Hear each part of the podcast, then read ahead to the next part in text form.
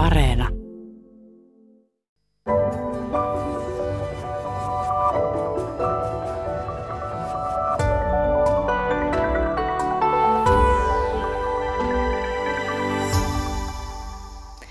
Niin, resilienssi ei ole vain yksilön ominaisuus, mutta lähdetään tätä aihetta perkaamaan nyt ensin kuitenkin yksilötasolta, koska se on, se on tämä resilienssin suhteen niin usein ajateltu nimenomaan sitä näkökulmaa, että mitä se tarkoittaa ihan yksilötasolla. Psykoterapeutti Krisse Lipponen, niin miten sinä määrittelet sen resilienssin? No mä oon itse kyllä mieltynyt eniten sellaiseen resilienssin määritelmään, jota ajatellaan ekologisena resilienssinä, joka tarkoittaa sitä, että siinä on ne yksilön ominaisuudet ja kyvyt, mutta sitten miten se resilienssi rakentuu on se, että miten pystyy ympäristön, tarkoittaa läheisiä ihmisiä, perhettä, sukua, koulua, työpaikkaa ja yhteiskunnan ympärö, ympäröivien voimavarojen kanssa neuvottelemaan niitä tukia itsellensä. Se neuvottelu on vähän hankala sana, mutta se tarkoittaa sitä yhteyttä, mikä meillä on vaikka ystäviin tai minkälaisia palveluja meidän yhteiskunta tarjoaa. Se resilienssi rakentuu siinä vuorovaikutuksessa itse asiassa. Mm. Ja se voi olla, että joillakin ihmisillä on esimerkiksi enemmän kykyjä jo niiden ihmissuhteiden ylläpitämiseen tai joku muu asia määrittää sitä, minkä verran voi olla ihmissuhteita me tiedetään, että yhteiskunnat on hyvin erilaisia, minkälaisia palveluja ne tarjoaa, tai vaikka koulu voi olla hyvin eri tavalla organisoitu eri puolilla. Mm. Mutta että se, että se tapahtuu jossakin siinä vuorovaikutuksessa välissä. Sitä, toinen ei voi tehdä resilienssiä yksilön puolesta, vaikka meillä olisi kuinka hyvät palvelut tai kuinka hyvä koulu tai kuinka hyvä perhe, niin se ei voi tehdä mun selviämistä. Mutta mun yksin tekeminen on myöskin aika vaikeaa. Voiko yksilö löytää ihmistänsä, itsestänsä sellaisia supervoimia, että se kaikista, mitä elämä voi eteen heittää, yksin selviää niistä. Mm. Eli kysymys on siis nimenomaan selviämisestä. Resilienssi tarkoittaa sitä, että toivutaan jostakin ja sopeudutaan uuteen vaikean tilanteen jälkeen. Paljon puhutaan näistä resilienssiominaisuuksista, joita yksilöllä voi olla, niin mitä, mitä ne sitten voisivat olla? No mä ajattelen, että ne on aika paljon sitä, että tuntee omat osaamisensa, tuntee omat vahvuutensa, eli no, psykologiassa puhutaan pystyvyysuskosta. Siitä, että on kertynyt sellaista kokemusta, että mä osaan ja mä voin selvitä hyvin arkisista pienistä haasteista ja sitten tietenkin isommistakin haasteista. Sitten siihen tarvitaan tietenkin jonkinlaista näkyä tulevaan. Resilienssi perustuu aina siihen, että meillä on joku ymmärrys siitä, että tästä on tulossa jotain muutakin tämmöinen, mitä paljon puhutaan yleensä resilienssin kohdalla, on ajattelun joustavuudesta tai toiminnan joustavuudesta, niin se, sitähän se on. Nyt kun me ollaan tätä koronaharjoitusta käyty jonkun aikaa, niin tämähän on iso luovuushaaste meille kaikille. Olosuhteet on vaihtunut yhtäkkiä ratkaisevasti. Miten me löydetään selviämiskykyä, mikä vaatii luovia erilaisia ratkaisuja, miten me autetaan itseämme ja toisiamme selviämään. Mm. Ja on myös asioita, joita voi opetella. Mm väistämättä. Me kaikki opetaan elämän myötä niitä koko aika. Keskimäärin ihmiset on ikääntyessään tulevat resilientimmiksi, koska ovat kohdanneet enemmän erilaisia hankaluuksia, haasteita ja selvinneet. Joskus paremmin, joskus huonommin, mutta silti kaikki me, jotka ollaan vielä tässä, niin meistä löytyy jonkinlaista resilienssiä. Niin juuri tuo, että ikä tuo sitä kokemusta, että selvitään asioista, että se on tärkeää just tässä mm. resilienssissä, että on se vastaus siihen kysymykseen, että miten tästä ennen selvisin, voisiko sieltä menneisyydestä ottaa niitä asioita, joiden avulla silloin on selvinnyt, niin ottaa ne nyt käyttöön. Mm. No tosiaan niin kysymys ei ole pelkästään siitä, että, että tuota, ihmisellä joko on näitä ominaisuuksia, jotka auttavat häntä selviämään tai ei ole, vaan tämä on niin paljon laajempi kysymys ja nyt mennään siihen, niin tota, Krisse Lipponen vielä kysyn sinulta, että minkälainen voisi olla – semmoinen konkreettinen esimerkki, joka havainnollistaisi sitä, että resilienssi ei ole vain yksilön ominaisuus? No se tulee tästä isomman kuvan ymmärtämisestä sitä kautta. Yksi esimerkki, joka tuossa viime syksynä tuli, tuli mieleen, kun asiaa pohdin, niin oli tyttöjen asema, kun ajatellaan, että koulutus on keskeinen resilienssiä rakentava ja ylläpitävä tekijä yleisesti kansainvälisessä tutkimuksessa. Mutta Saharan eteläpuolisessa Afrikassa, jos me katsotaan tyttöjen asemaa suhteessa koulutukseen ja sen resilienssiä lisäävään vaikutukseen jollain ongelmissa. Ilmastonmuutos on kasvattanut vedenhakumatkoja. Vettä on vähemmän, tytöt joutuu hakemaan vettä pidemmän matkan päästä. Ja matkat on tullut niin pitkiksi, että tyttöjen osallistuminen kouluun vaikeutuu näiden vedenhakumatkojen takia. Eli se Tämä heikentää tyttöjen resilienssiä sitä kautta, että he pääsevät osallistumaan opetukseen samalla tavalla kuin ehkä aikaisemmin. Ja he altistuu näillä pitkillä matkoilla hyväksikäytölle vielä enemmän kuin muissa yhteyksissä ja aikaisemmin. Jos me ajatellaan resilienssiä yksilöllisenä ominaisuutena, niin me voidaan ruveta kasvattamaan, lisäämään näiden tyttöjen henkistä kasvua, jotta niistä tulee vahvempia, ne kestävät tämän haasteen, tai me voidaan opettaa niitä juoksemaan nopeammin, jotta ne selviäisi siitä matkasta paremmin järki sanoo, että ongelma ei ratkea sitä kautta, vaan meidän täytyy lähteä yhteiskunnan ja yhteisön puolelta parantamaan vesihuoltoa, parant- lisäämään tyttöjen arvostusta, lisäämään tyttöjen koulutuksen arvostusta. Ja sitä kautta kasvaa resilienssi tytöillä ja koko yhteisöllä, ei niitä yksilön ominaisuuksia kasvattamalla. Mm. Joo, tuossa ennen lähetystä niin Krisse vähän kritisoit sitä, että naisten lehdissä usein semmoisia juttuja, viisi vinkkiä siihen, miten tulet resilientiksi, niin näille afrikkalaisille tytöille tosiaan ei tällaisesta naisten lehtijutusta olisi varmaan mitään, mitään hyötyä, koska sillä ei ole niin kuin mitään merkitystä, että kuinka vahvoja he henkilökohtaisesti ovat, vaan se on paljon isompi kysymys. Sosiaalipolitiikan professori Heikki Hiilamo, niin mitä mieltä sinä olet siitä, että millainen merkitys tällä esimerkiksi meidän hyvinvointivaltiolla on yksilön resilienssin vahvistamisen suhteen? No siinä on kysymys yhteispelistä, että, että harvat meistä on tämmöisiä Robinson Crusoe-tyyppisiä henkilöitä, jotka on autiolla saarella yksin selviytymässä, että mehän ollaan suhteessa muihin, ollaan aina tietyssä yhteiskunnallisessa kontekstissa ja se konteksti vaikuttaa sitten siihen, miten yksilöt voi käyttää omia voimavarojaan ja, ja minkä tyyppiset ominaisuudet sitten korostuu. Mm. Meillä kuitenkin aika paljon just mediassa niin tykätään semmoisista sankaritarinoista, että luetaan kertomuksia yksilöistä, jotka oman sisunsa kautta niin ovat voittaneet isoja vaikeuksia ja, ja sitten jopa selviytyneet entistä parempaan elämään. Miksi me ihallaan tällaisia tarinoita?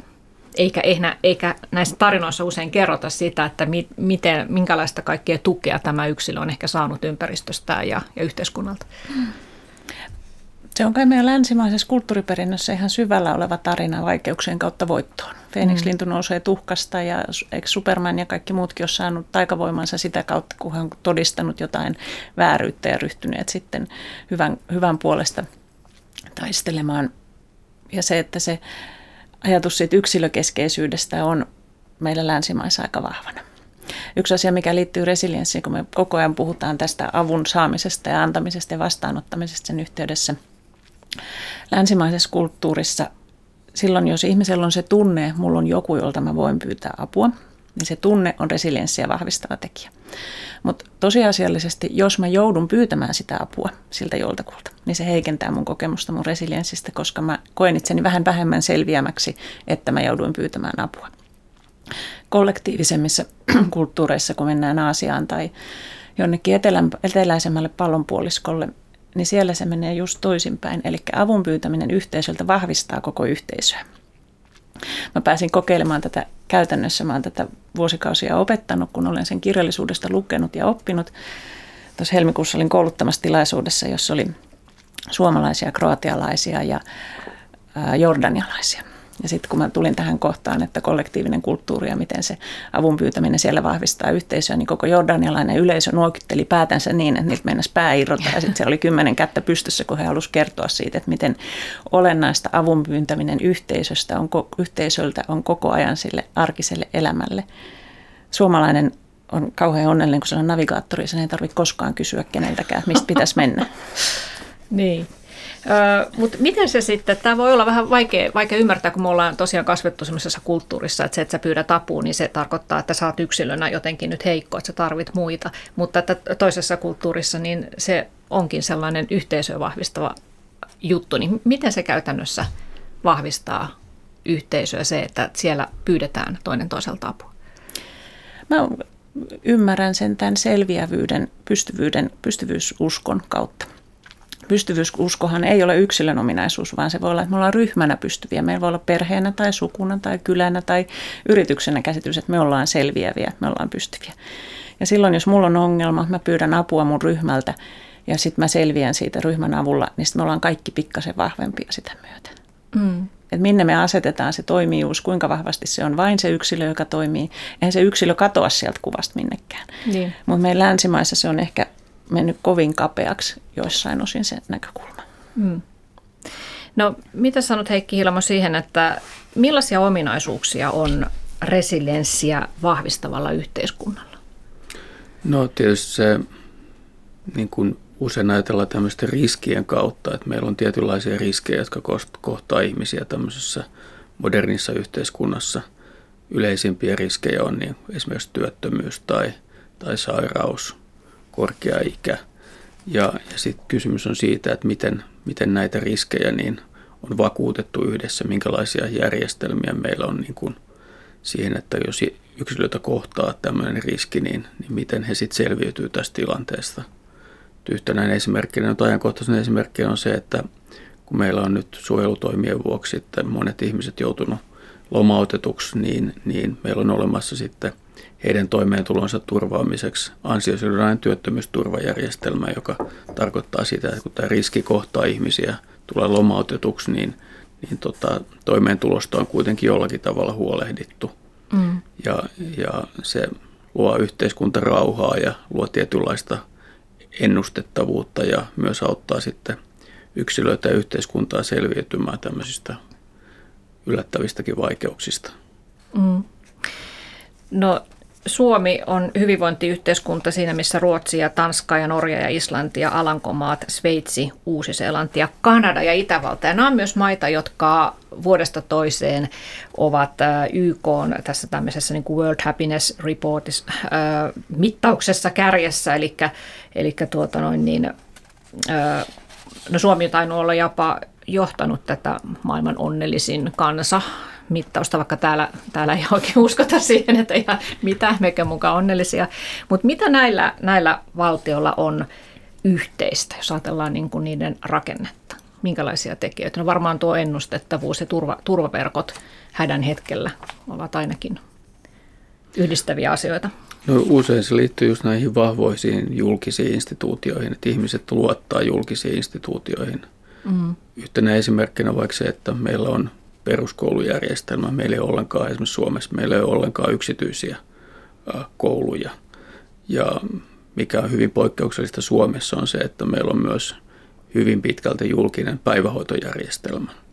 Ei, on hyvin vähän yksityisiä päiväkoteja ja ikään kuin luotetaan siihen, että, että meidän julkiset instituutiot pitää meistä huolta – ja, ja että ne on ikään kuin, jos me maksetaan veroja, niin me maksetaan veroja itsellemme. Me maksetaan niitä sen takia, että me saadaan hyvä päivähoitopaikka meidän lapsille ja me saadaan hyvät terveyspalvelut ja me saadaan ilmaiset yliopistot. Että se on tavallaan niin kuin tämmöinen vastavuoroinen suhde, suhde kansalaisten ja valtion välillä. Eikä niin, että ikään kuin me joudumme maksamaan jollekin toiselle, että valtio ikään kuin – ottaa meiltä rahaa ja antaa se jollekin toiselle, joka on, toisille, jotka on erilaisia. Ja että meille ei itselle mitään siitä hyötyä. Mm. Ja myös tämmöinen vahva tasa-arvon tunne, että kaikilla on oikeus samanlaisiin palveluihin. Kyllä, se on, se on myös osa sitä vastavuoroisuutta. Mm. No tuota, Tutkimusten mukaan niin 75 prosenttia vaikeissa oloissa kasvaneista lapsista niin ovat aikuisina tasapainoisia ja yhteiskuntakelpoisia. Niin tuota, tässä varmaan siis yksi syy on juuri se, että, että, tai ne, jotka selviävät, niin heillä on ollut sitten vaikeasta lapsuusolosuhteista huolimatta paljon sellaisia suojaavia tekijöitä. Varmaan voisin kuvitella, että nimenomaan siis hyvinvointivaltion tarjoamia tukipalveluita. Mm, tietenkin joo, siis näitä ihan virallisia palveluita, hyvin useinhan se on epävirallisia. Näitä lähiyhteisön palveluita, eli läheisiä, jos, jos ei omasta perheestä löydy sellaista tukea, niin monet lapset on aika taitavia löytämään sen tuen jostain muusta, muualta, mm. jostain muusta ympäristön aikuisesta, onko se sitten koulusta tai harrastuksen parista tai mitä tahansa onkin. Suomalaisen lastenpsykiatrian Grand Old Lady Terttu Arajärvi puhuu aikanaan voikukkalapsista – jotka kasvaa vaikka asfaltin läpi ja sanoo, että tämmöiset voikukkalapset repii sen tarvitsemansa tuen vaikka sementtiseinästä. Ja se oli mm. mun mielestä hyvin kuvaava ilmiö. ja sitten tietenkin nämä voikukkalapset, jotka saa sen tuen vaikka siitä sementtiseinästä seinästä kuvainnollisesti, ne on se ääripää siitä selviävyysryhmästä. Mutta kyllä ne nämä tämmöiset vaikeat kasvuolosuhteet, niin kyllä kaikista lapsista siellä löytyy jotakin kykyä, millä ne hakee sitä tukea sitten ympäristöstä välillä paremmin keinoin ja välillä huonommin keinoin. Se on ehkä se alkeellinen kuvaus siitä, kun mä aloitin sillä ekologisen resilienssin määritelmällä, eli se, että miten saa tukea ympäristöstä. Mm. Jos me katsotaan päiväkodissa tällaisia lapsia, joilla on heikommat lähtökohdat, niin siellä on selkeästi joitakin lapsia, jotka nopeasti nappaa aikuisilta sitä apua ja tukea ja luo hyvän suhteen. Ja sitten on toisia lapsia, joiden on vaikeampi saada se suhde sinne aikuiseen, jotta ne saa sitä tukea sille kasvullansa. Mutta sieltä se tulee jostain ympäristöstä. Löytyy niitä. Itsestä löytyy voimavaroja, ympäristöstä löytyy voimavaroja. Mm. Ja päiväkoti ja koulu voi olla tietysti just sellaisia, jotka auttaa siinä, mm. siinä tuota, tasoittamaan näitä vaikeuksia, niin kuin Heikki sanoi tuossa, niin meillä ei ole sellaista ö, yksityistä markkinaa, vaan kaikki ovat, ö, kaikilla on se suunnilleen sama koulutaso, niin sekin varmaan ö, myös luo sellaista tunnetta, että, että tasa-arvo jollain lailla toteutuu, vaikka tosin meillä kyllä sitten on myös tätä eriarvoisuuden kasvua nähty viime vuosina, että mä en tiedä, miten se sitten saattaa vaikuttaa ihmisten luottamukseen järjestelmään. No edelleen meillä on kyllä aika korkealla tämä, tämä luottamus, niin kuin, että on oikeastaan tavallaan kaksi erilaista tapaa ajatella tätä suomalaista hyvinvointivaltiota. Toinen on ikään kuin, että katsotaan se, mikä meillä on ollut ennen ja vähän niin, mitä näyttäisi tulevan tulevaisuudessa. Ja toinen on sitten se, että missä verrataan niin kuin suhteessa muihin maihin. Ja jos me verrataan muihin maihin, niin suurin piirtein kaikki asiat on meillä paremmin. Mm. Ja, ja oikeastaan ei ole, ei ole minkään valittamisen aihetta, mutta sitten jos verrataan ikään kuin mitä joskus ennen on ollut tai minkälaisia uhkakuvia meillä on, niin sitten sitä asiaa on, näyttäytyy vähän erilaiselta. Mm. No vielä tuosta, että ei meillä pitäisi olla mitään valittamista, niin äh, voitaisiin ottaa tämmöinen konkreettinen esimerkki. Tämä on tosiaan sun äh, kirjassa, Krisse Lippon, joka tulee syksyllä Resilienssiä arjessa, niin siitä siitä tuota noin niin, tai siellä kerroit tämmöisen klassikkoesimerkin Keskosesta, että kun Keskonen syntyy esimerkiksi Suomessa versus vaikkapa Amerikassa, niin millainen ero siinä on? Sitä organisaatiotutkijat käyttää sitä esimerkkinä siitä, kun puhutaan yrityksen myötätuntoisuudesta ja työyhteisön myötätuntoisuudesta ja keskinäisestä resilienssistä. Että jos työyhteisön jäsentä kohtaa joku tämmöinen vaikea tilanne, kuten keskosvauvan syntyminen – niin amerikkalaisessa yhteiskunnassa työyhteisön täytyy ruveta keräämään rahaa sen vauvan tehohoitoon ja kuntoutukseen. Suomalaisessa työyhteisössä me ollaan huolestuneita tietenkin vanhempien jaksamisesta ja voidaan yrittää olla henkisesti tukena, mutta meidän ei tarvitse olla huolissaan siitä, että kuka maksaa tehohoidon, vaan me tiedetään, että se tulee sieltä. Mm. Niin, että on niin kuin tavallaan yksi aika iso stressi mm. vähemmän ö, tällaisessa hyvinvointi valtiossa, mutta ollaanko me sitten niin tottuneita tähän, me suomalaisetkin tähän, tähän että tuota, tällaiset palvelut ilman muuta tulee valtion taholta, että me ei ehkä huomata sen merkitystä sille turvallisuudelle, mikä, mikä meitä ympäröi.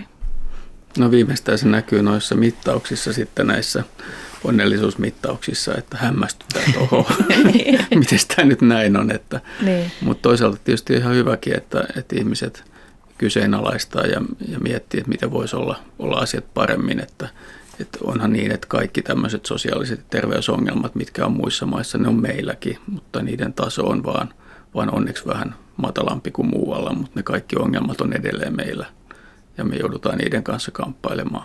Hmm.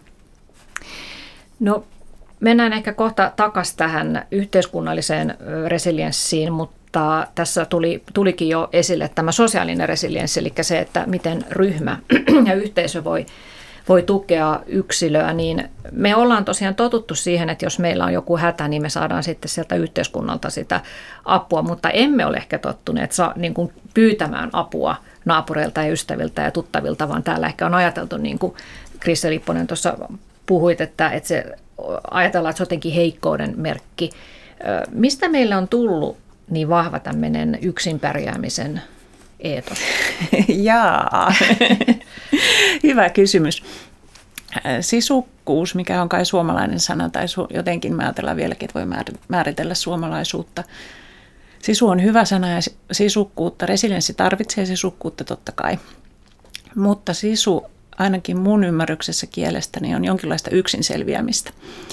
Ja sisu on sitä, kun kuollaan sitten saappaat jalassa sinne hyiselle pellolle. Siinä vaiheessa, kun olisi kannattanut pyytää naapuri apuun tai pyytää jopa lääkäripaikalle.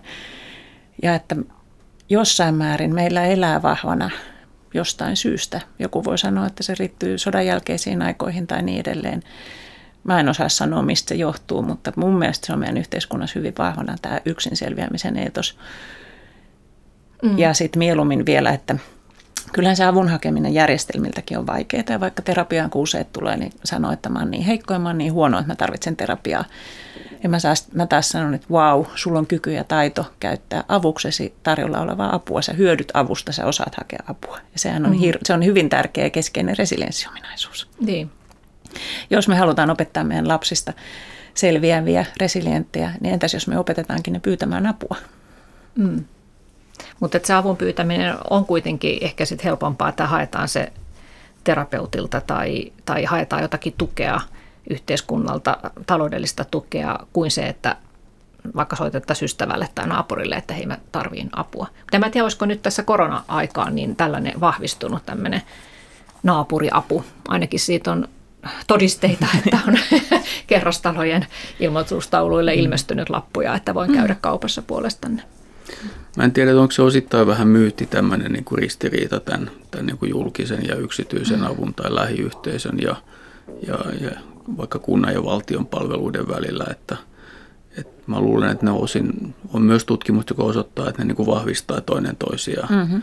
Ja, ja tavallaan tämä pohjoismaisen hyvinvointivaltion idea on tietynlainen niin kuin vapaus, että, että se antaa vapauden, että jos minulla on sellainen tilanne, että en välttämättä halua pyytää apua vaikka omilta vanhemmiltani tai lapsiltani, niin minulla on mahdollisuus saada sitä myös sit yhteiskunnalta. Mm. Mutta voin tavallaan valita. Voin myös käyttää molempia mm-hmm. vaihtoehtoja. Mm-hmm. Että se, se tavallaan lisää ihmisten vapautta.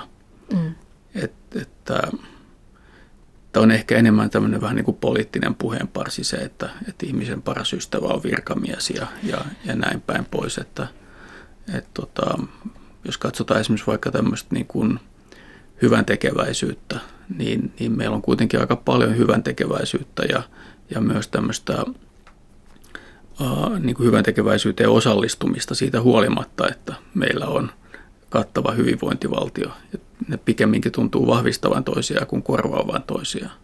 Niin aivan, että vapaaehtoistyötä tehdään täällä ihan Vapaaehtoistyötä on meillä todella, todella paljon. Mm. Joo. Siitä ei vaan tehdä samalla tavalla niin kuin numeroa kuin, kuin sitten ehkä sellaisissa maissa, missä sitten julkisturvaverkkoa ei ole. Niin, aivan. No toi on suomalainen piirre, että ei, mm. ei tehdä tästä nyt numeroa. niin, niin. Mutta Eikö Suomi on luvattu yhdistysten maa, joka on olennaisesti sitä monenlaista mm. vapaaehtoistyötä ja sitä epävirallista sosiaalista verkostoa, mistä se tuki tulee. Mm. Sehän voi olla yhtä hyvin, että sä kuulut siirtolapuutarhayhdistykseen ja se on se sun sosiaalinen tuki, joka auttaa niissä elämänkriiseissä, vaikka sä et suoranaisesti pyydä niiltä siihen apua.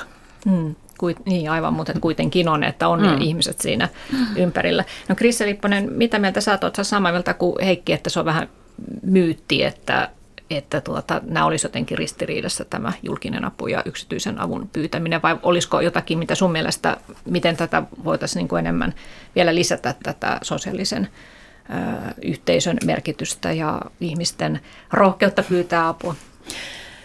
Ö, siis allekirjoitan ajatuksen, että se on myytti ja sitten edelleen olen myöskin sitä mieltä, että meillä olisi varaa miettiä vielä lisää sitä epävirallisen yhteisön merkitystä ja vahvistaa, vahvistaa niitä ja tukea niitä. Jos me ajatellaan vanhushuollon kriisiä, joka nyt on tietenkin koronan muut työtä, koronan myötä muuttunut ihan toisenlaiseksi kriisiksi kuin mitä se oli ennen koronaa, mutta se, että mikä voisi olla tämmöinen epä, epävirallisen vapaaehtoisuuteen perustuvan avun merkitys vaikka vanhusten hoidossa, että se ei ole yksin sen kunnan ja kodinhoitajan vastuulla, kun me tiedetään kaikki, miten rajalliset ne resurssit on, niin kyllä siinä olisi varmaan varaa. Yksi tekijä, mikä tutkimuksessa mun mielestä selkeyttää sitä eroa hyvin, on silloin, kun näitä onnellisuustutkimuksia 2000-luvun alussa ruvettiin isosti tekemään, ja tietenkin se alkoi Amerikassa, niin kuin kaikki tutkimus melkein tuppaa alkamaan. Ja sitten kun sieltä tuli näitä listoja, että mitkä on onnellisuutta lisääviä seikkoja, niin siellä oli säännöllisesti näkyvissä uskonto. Ja se oli ihan jopa siinä muodossa, sit kun oli ne vihjeet, että miten lisätä onnellisuutta, niin että hanki uskonto. Jos sinulla ei ole uskontoa, niin hanki uskonto, tutustu lähiseuran, lähiseudun seurakuntiin ja valitse itsellesi sopiva. Ja se näytti eurooppalaisille, se, eurooppalaisille se näytti tosi hassulta, että hanki, niin. hanki itsellesi uskonto. Shop for religion luki mm. siellä ihan selkeästi. Kysymys on, on siitä, että kun se sosiaaliturva tulee siitä seurakunnasta, mikä meillä tulee sieltä kunnasta, mutta siellä, siellä sun täytyy valita, että mihin seurakuntaan sä kuulut. Ja sitten sun täytyy valita itsellesi sopiva seurakunta, jotta sä saat sieltä sitten sen tuen lastenhoidon tai kun sä sairastut, niin sä saat sitä apua ja mitä kaikkea se onkin. Ja se tuo tavallaan mun mielestä kärjistetysti silloin, että mikä se on se toinen ääripää. Mm. Se ei ole ilmasta, että siellä ihmiset, jotka käyvät esimerkiksi kirkossa, niin maksaa ihan huomattavia Kyllä. summia kolehteihin, koska niin. näillä kolehdeilla sitten maksetaan kaikki ne palvelut, Juuri mitä, niin. se, mitä niin. se kirkko tarjoaa. Se on, se on hyvin erilainen tapa järjestää se. Siinä rinnalla tapahtuu tietenkin sitä epävirallistakin. Meillä ne on vaan tulee hyvin, ne tulee eri kanavia myöten se virallinen ja epävirallinen apu. Mutta kumpikaan ei ole yksin missään nimessä tietenkään autuaksi tekevä. Mm. Me tarvitaan molempia ehdottomasti. Mm. Mikään yhteisö ei pysty tuottamaan semmoista resilienssiä yksilölle tai perheelle, että se vain sen turvin selviää. Se, se on mahdollista. Mm. Mä oon ollut luterilaisessa jumalanpalveluksessa tuolla Chicagossa, ja niin siellä ei ollut mitään semmoista kolehtihaavia, mihin laittaa kolikoita, vaan siellä kiersi tämmöiset kirjekuoret, mihin laitettiin seteleitä. Mm-hmm. Joo, aivan.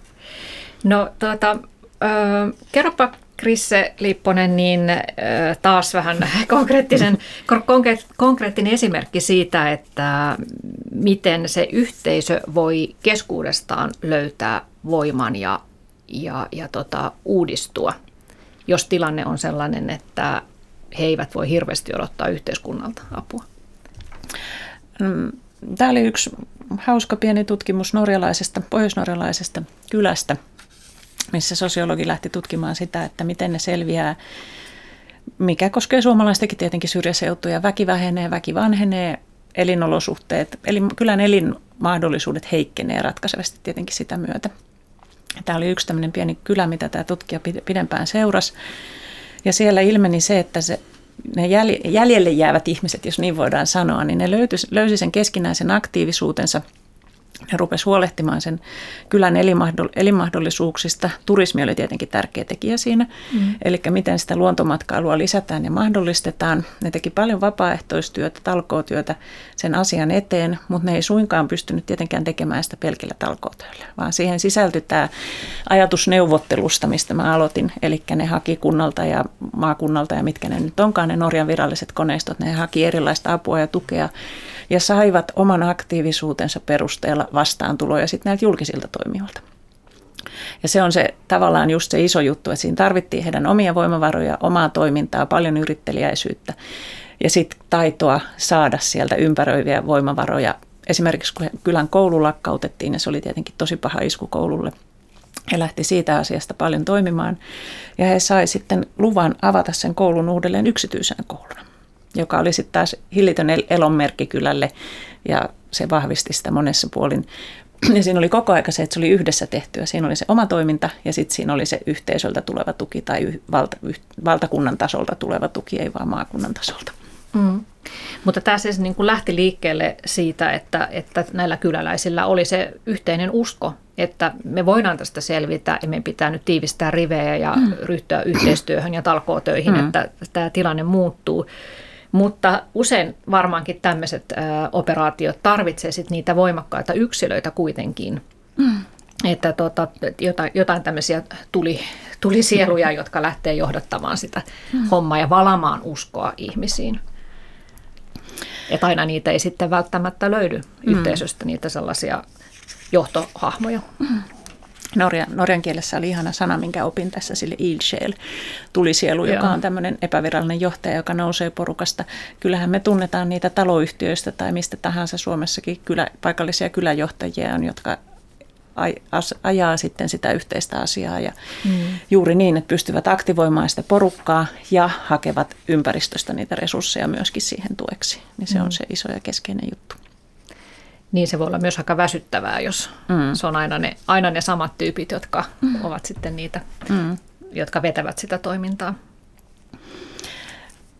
mun mielestä yksi hauska mm, välin, välimuoto siitä, että mitä on se yhteisön tuki ja se epävirallinen tuki, on Australiasta, missä nämä maastopalot kuuluu siihen luontotyyppiin ihan oikeastikin. Viime, viime palokausi oli ihan mahdoton, mutta siihen kuuluu ne normaalit palokaudet on luonnollisia. Ja aina ennen kuin palokausi alkaa, niin kaikki viralliset toimijat rupeaa julkisuuskampanjaan siitä, että tunnetko naapurisi, palokausi lähestyy, tulet tarvitsemaan naapurisi apua palokauden aikana.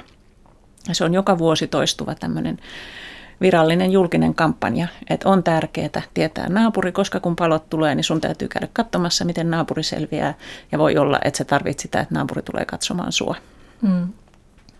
Tuleeko sulle Heikki Ilmo mieleen jotakin muita vastaavia esimerkkejä kuin nyt esimerkiksi tämä norjalainen kuihtuva kylä, joka nousi talkoovoimin kukoistuksen, jotain muita, muita tota, ehkä pienempiäkin esimerkkejä ryhmän ja yhteisön voimasta, että epävirallisesti ilman massiivista yhteiskunnan apua niin oltaisiin löydetty sitä resilienssiä tukevaa toimintaa.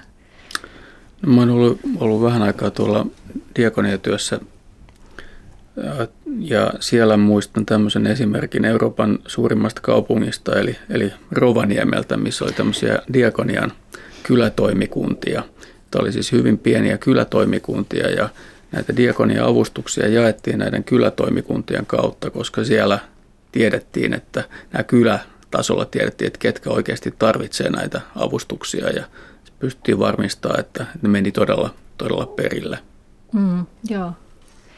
Ja sittenhän tota, Suomen sisällissodan historiasta löytyy myös yksi sellainen esimerkki siitä, että miten jos tukeutuu toisiin ihmisiin, niin se tuo sitä voimaa ja, ja jopa auttaa selviytymään.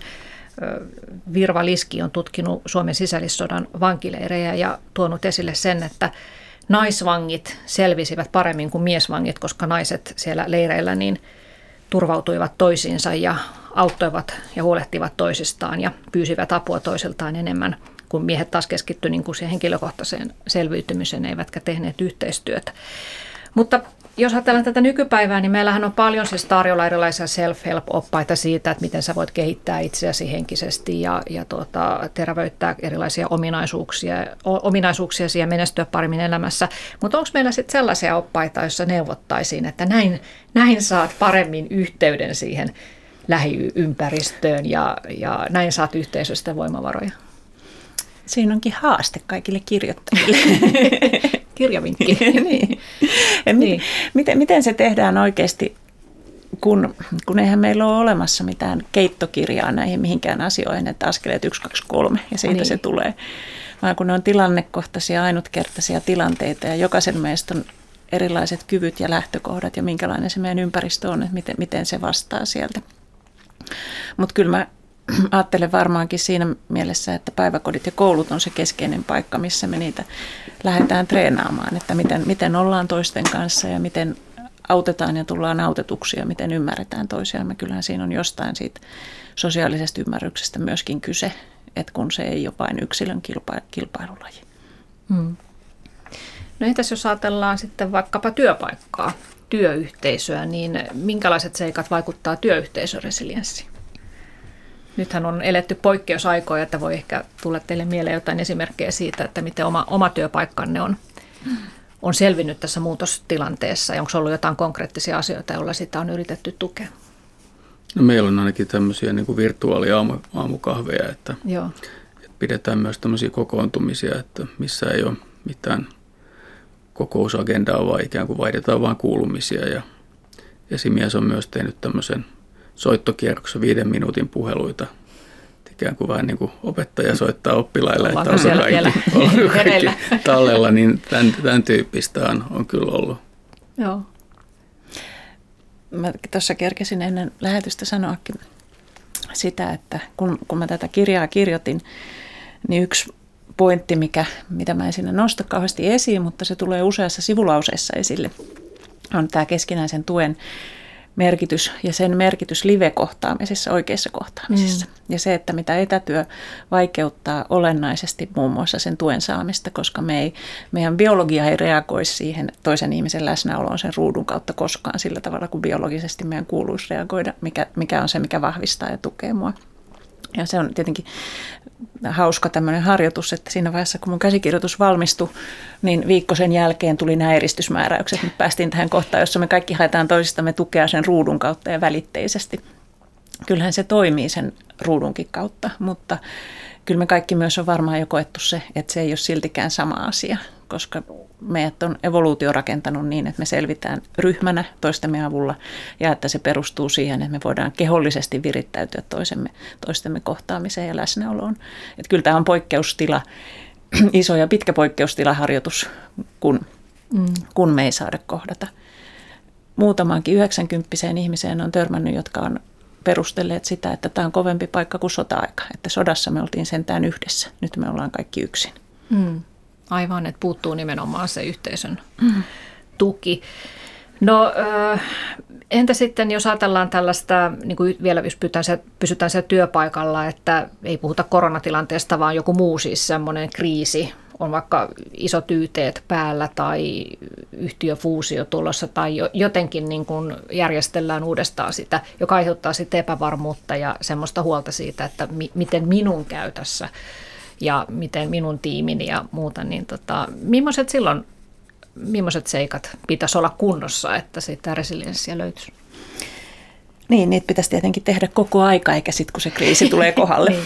Eli mun näkemys on ehkä vähän yksilmilläänkin siitä, että se perustuu niihin suhteisiin edelleenkin, niiden ihmisten väliseen suhteisiin. Se, että miten me mahdollistetaan organisaatiossa sitä, että me tiedetään sitä, mitä me osataan, missä me ollaan hyviä, eli me tunnetaan, tunnetaan sitä aikaisempaa selviämistä. Me tarvitaan kaikki sitä selviämishistoriaa vaikka työtiiminä, että me tiedetään, että no meille tuli silloinkin tämä hallinnon uudistus ja me selvittiin siitä tai mitä se nyt onkaan.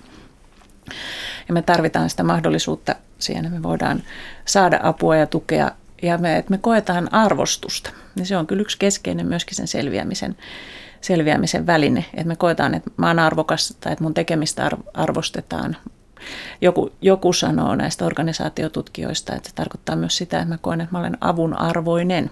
Jos mä uuvun mun työssä, niin olenko mä avun arvoinen niin, että se työyhteisö, organisaatio haluaa olla mukana helpottamassa mun tilannetta vai onko se vain, kertooko se vaan mun heikkoudesta, että mä olen uupunut tässä työssä. Ja se on yksi konkreettinen sitä ryhmän ja organisaation resilienssiä määrittävä tekijä myöskin, että miten, miten me ajatellaan yksilön arvosta ja niiden ihmissuhteiden arvosta. Mm. Jos me ruvetaan panostamaan niihin ihmissuhteisiin vasta sen kriisin kohdalla, niin me ollaan vähän myöhässä, koska se selviäminen tapahtuu niissä arkisissa ihan tavallisissa asioissa. Me tarvitaan sitä koko aika. Nämä poikkeustilanteet on sitten poikkeustilanteita, mitkä kysyy vaan vähän enemmän sitä voimavaraa.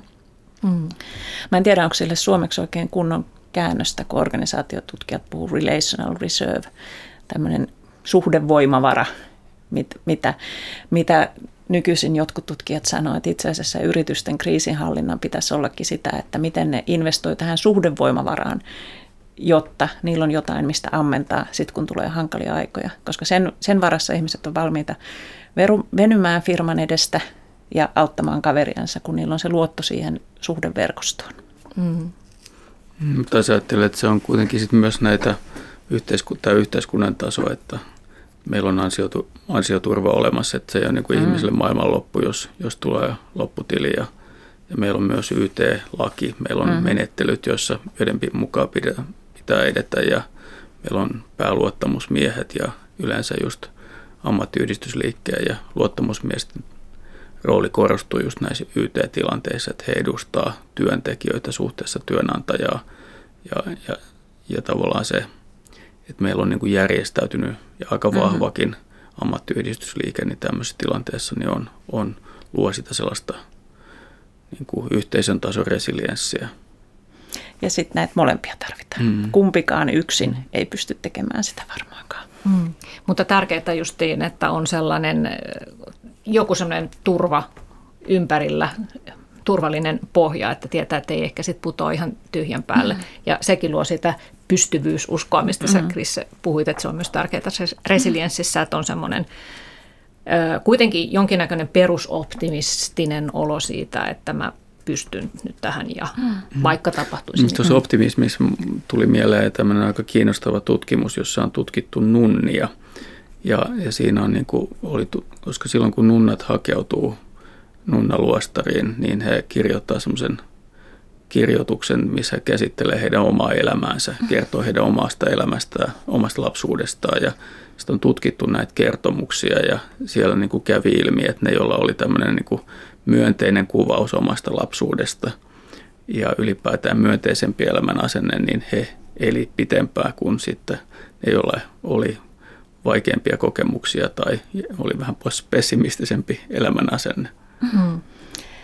Niin ja olennaistahan näissä oli se, että se ei ollut vaan, että kenellä oli kovemmat olosuhteet, vaan se, että miten me suhtaudutaan niihin vaikeuksiin. Mm, kyllä, me, kyllä. Joo, me... ikään kuin valoisempi elämän niin. asenne oli se, niin. riippumatta siitä, että mitä oli, mm. mitä oli kohdannut. Mm.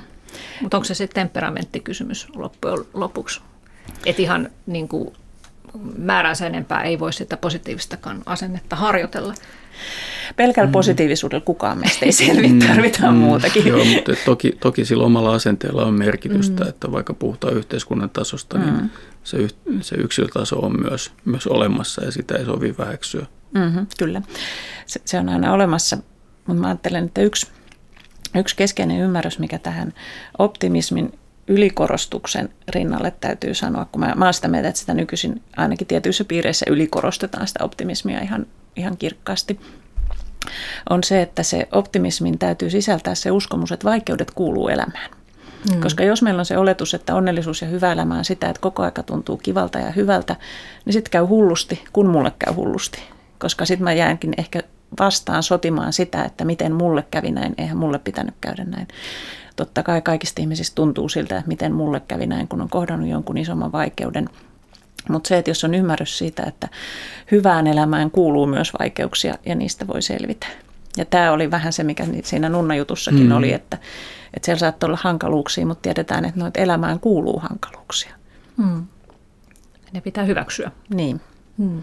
Ja sitten myös varmaan tästä optimismista vielä se, se että tota, ja positiivisesta asenteesta, että, että se vaikuttaa, niin tota, ylipäätään se tapa, millä puhuu itsestään, minkälainen on se retoriikka ja, ja ne tarinat, mitä luo itsestään ja myös laajemmin, että mm-hmm. mitä, mitä tarinaa esimerkiksi työpaikka kertoo itsestään mm-hmm. ja miten käsitellään menneitä onnistumisia ja että hei muistatteko, että me onnistuttiin mm-hmm. silloinkin ja meillähän on nämä ja nämä vahvuudet ja, ja myös ehkä valtiotasolla, että meillähän on tämä kuuluisa talvisodan henki, semmoinen tavallaan niin kuin tarina siitä, että he on selvitty ennenkin. Mm-hmm. Että joku tämmöinen Mutta kyllä, se, kyllä se taas se yhteiskunnan taso tulee, tulee mieleen, jos verrataan vaikka Yhdysvaltoihin, missä on hyvin vahva tämmöinen ajatus niin kuin siitä, että, että jokainen voi toteuttaa amerikkalaisen unelman ja köyhyydestä nousta sitten suuriin rikkauksiin riippumatta niin kuin, ihan niin kuin omalla yrittelijäisyydellään, mm. Riippumatta vanhempien taustasta ja, ja varallisuudesta. Ja sitten jos katsotaan ihan tilastoja, niin mm-hmm. tota, se on paljon harvinaisempaa Yhdysvalloissa kuin Suomessa. Meillä ei ole tämmöistä tällaista mm-hmm. tota, eetosta, että noustaa köyhyydestä rikkauksiin, mutta silti meillä se, sitä tapahtuu paljon useammin kuin Yhdysvalloissa. Mm. Niin. Kyllä, tuo ajatus, että se on vaan susta itsestäsi kiinni, mm. että miten onnistut. No onko sitten niin, että jos mennään vielä takaisin tähän, tähän tota yhteiskunnalliseen resilienssiin, että jos meillä on yhteiskunta, jossa on paljon yhteisöjä, joissa tuetaan yksilöiden resilienssiä, niin silloin se yhteiskunta itsessään kokonaisuutena on resilientti. Eli kun tapahtuu iso kriisi, vaikkapa nyt koronaepidemia kurittaa kaikkialla maailmassa, niin se, että miten se valtio siitä selviää, niin kuinka paljon näillä resilienssiasioilla on sen kanssa tekemistä. Jos otetaan nyt Suomi tietysti esimerkiksi, niin millaisia seikkoja meillä on, jotka ehkä ovat jo auttaneetkin meitä tässä epidemiassa? No meillä on ainakin tämä vahva, vahva niin kuin luottamus viranomaisiin ja mm. kuvaava on se, että meillä on tullut viranomaiset on antanut suosituksia ja ihmiset on ottanut ne määräyksinä. Mm. Ja, ja yllättävänkin paljon on huomattu, että ihmisten liikkuminen on vähentynyt ja ja vaikka puhutaan tästä vapaa-matkustamisesta, niin, niin tota, ihmiset hyvin noudattaa ohjeita. Et meillä on sinänsä niin kuin tavallaan toimintakykyinen yhteiskunta sen takia, että meillä on tätä luottamusta.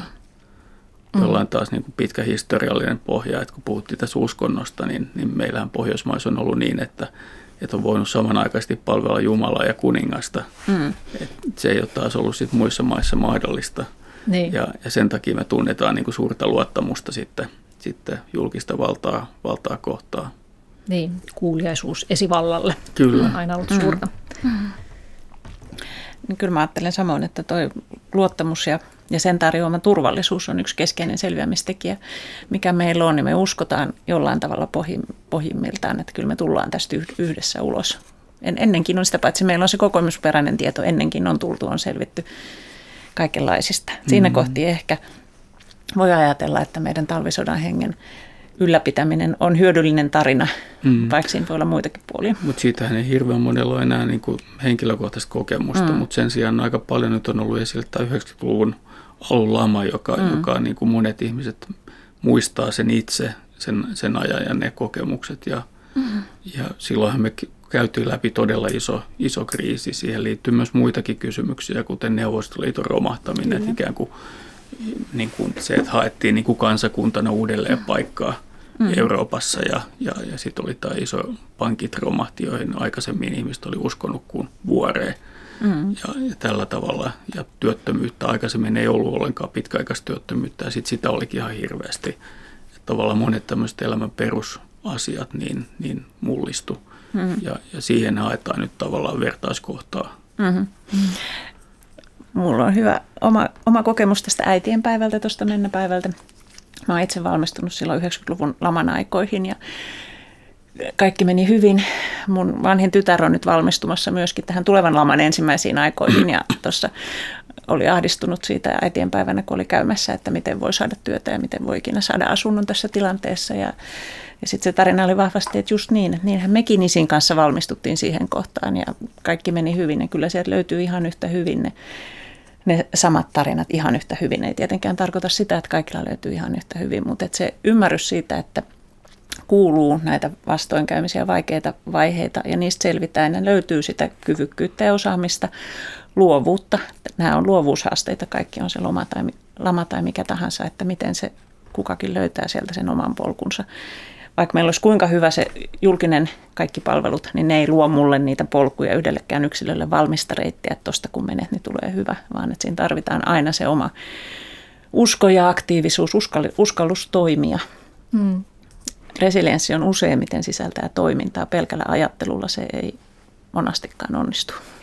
Ja tuo luovuus oli ihan hyvä pointti, että esimerkiksi monet pienyrittäjät niin ovat tehneet luovia ratkaisuja ja muuttaneet yritystoimintaa ja, mm. ja selvinneet sitten sitä kautta tästä tilanteesta. Tota, otettiin tuossa äsken Heikki ilmoitti esille tämän mm, kuuliaisuuden esivallalle, että ollaan historiallisestikin totuttu siihen, että totellaan ja suosituksetkin otetaan määräyksinä. Tässähän on niin kuin nyt vertailtu näitä, näitä yhteiskuntia, että on katsottu, että esimerkiksi Kiina on saanut tämän tilanteen hallintaan sen takia, että se on niin autoritäärinen ja kansa on tottunut siellä kurilla ö, tottelemaan. Toki siellä nyt on ehkä tätä tämmöistä kansalaisten valvontaakin toteutettu aika kovalla, kovalla kädellä, mutta sitten tosiaan meidänkin kaltainen demokratia on päässyt hyviin tuloksiin että meilläkin on sitten, vaikka ei olla sillä tavalla autoritäärinen valtio, niin, niin on tätä tottelevaisuutta. Mutta onko siinä menty sitten vähän liiankin pitkälle? Tänään oli itse asiassa Helsingin Sanomien mielipideosastolla eräs ihminen kirjoitti, että oli huolissaan iäkkäästä ystävästä, joka asuu syrjäseudulla, seudulla, jossa ei ole edes yhtään tartuntaa äh, todettu, niin hän istuu nyt sitten siellä torpassaan kaiken päivät nojatuolissa ja rappeutuu fyysisesti, kun hän aikaisemmin liikkui paljon. Ja hän sanoi sitten, että vaikka hänellä on yritetty sanoa, että kyllä sä voit lähteä ulos, niin hän on vaan todennut tämä ystävä, että en mä voi, kun hallitus on kieltänyt, että ei saa liikkua että kun hän on mm. yli 70-vuotias. Että onko tässä menty vähän liiankin pitkälle, mm. että voisi myös mm. luottaa siihen omaan, omaan arvioon ehkä enemmän. Mutta ehkä jos vielä tuosta Kiinasta, niin toki se autoritäärisyys, mutta on se myös se kollektiivinen kulttuuri, joka siihen vaikuttaa. Mm. Se näkyy myös muissa Aasian maissa, että ikään kuin siellä, siellä ihmiset miettii omaa käyttäytymistä ja sen vaikutuksia suhteessa muihin ehkä enemmän kuin, kuin me, niin kuin automaattisesti, koska mm. se on kollektiivinen kulttuuri. Suomessa sitten tämä määräysten noudattaminen, niin, niin tota, voi olla, että jossakin tilanteessa niin ihmiset itse lopettaa ajattelun sitten ja on ehkä liiankin, liiankin kuuliaisia ja sitten meille, meille tapahtuu joitakin mokauksia, että, että esimerkiksi täällä Helsinki-Vantaan lentokentällä, että ikään kuin ei sitten voitu, voitu toimia niin kuin järkevää tavalla, koska siihen ei ollut niin kuin pykälät ei, joku koki, että pykälät ei mahdollista sitä. Mm. Mm. Ja, ja tavallaan ollaan niin kuin liian, liian sitten tota, auktoriteettiuskoisia sellaisissa kohdissa, jossa oikeasti olisi kannattanut toimia vähän luovemmin. Mm-hmm. Tuosta on hyvä tarina, ihan tuore tarina vuodelta 1865. Mm-hmm. Kun mä tota, niin, aloitin etsimään tätä sosiaalisen resilienssin tietoa kirjallisuudesta, niin yhtenä ensimmäisenä tuli, tuli vastaan tämmöinen tosi, tosi tapahtuman tarina. Siis ollaan vuodesta 1865 purjelaivojen aika. Tämä Uudesta-Seelannista tämä juttu. Eli siellä on Uuden-Seelannin eteläpuolella muistaakseni oli pieni, pieni saari, jossa on siis erittäin vaikeat ne rannat siinä ympärillä, tai siis merenpohjaan karikkoinen, ja sitten se on hyvin, hyvin vuorinen, kivinen saari, hyvin karut elinolosuhteet, siellä ei elä ihmisiä tai mitään muuta. Ja siinä, siinä vuonna puolen vuoden sisällä siihen haaksiin rikkoutui kaksi purjelaivaa, toinen etelärannalle ja toinen pohjoisrannalle sitä saarta. Niiden välillä ei ollut kuin 10 kilometriä, niin molemmat, molempien laivojen miehistö pääsi pelastautumaan sinne saareen. Ne eli lähes puoli vuotta siellä saarella noin 10 kilometrin päässä toisistansa, tietämättä toisistansa, koska se oli niin vaikea kulkosta se maasto.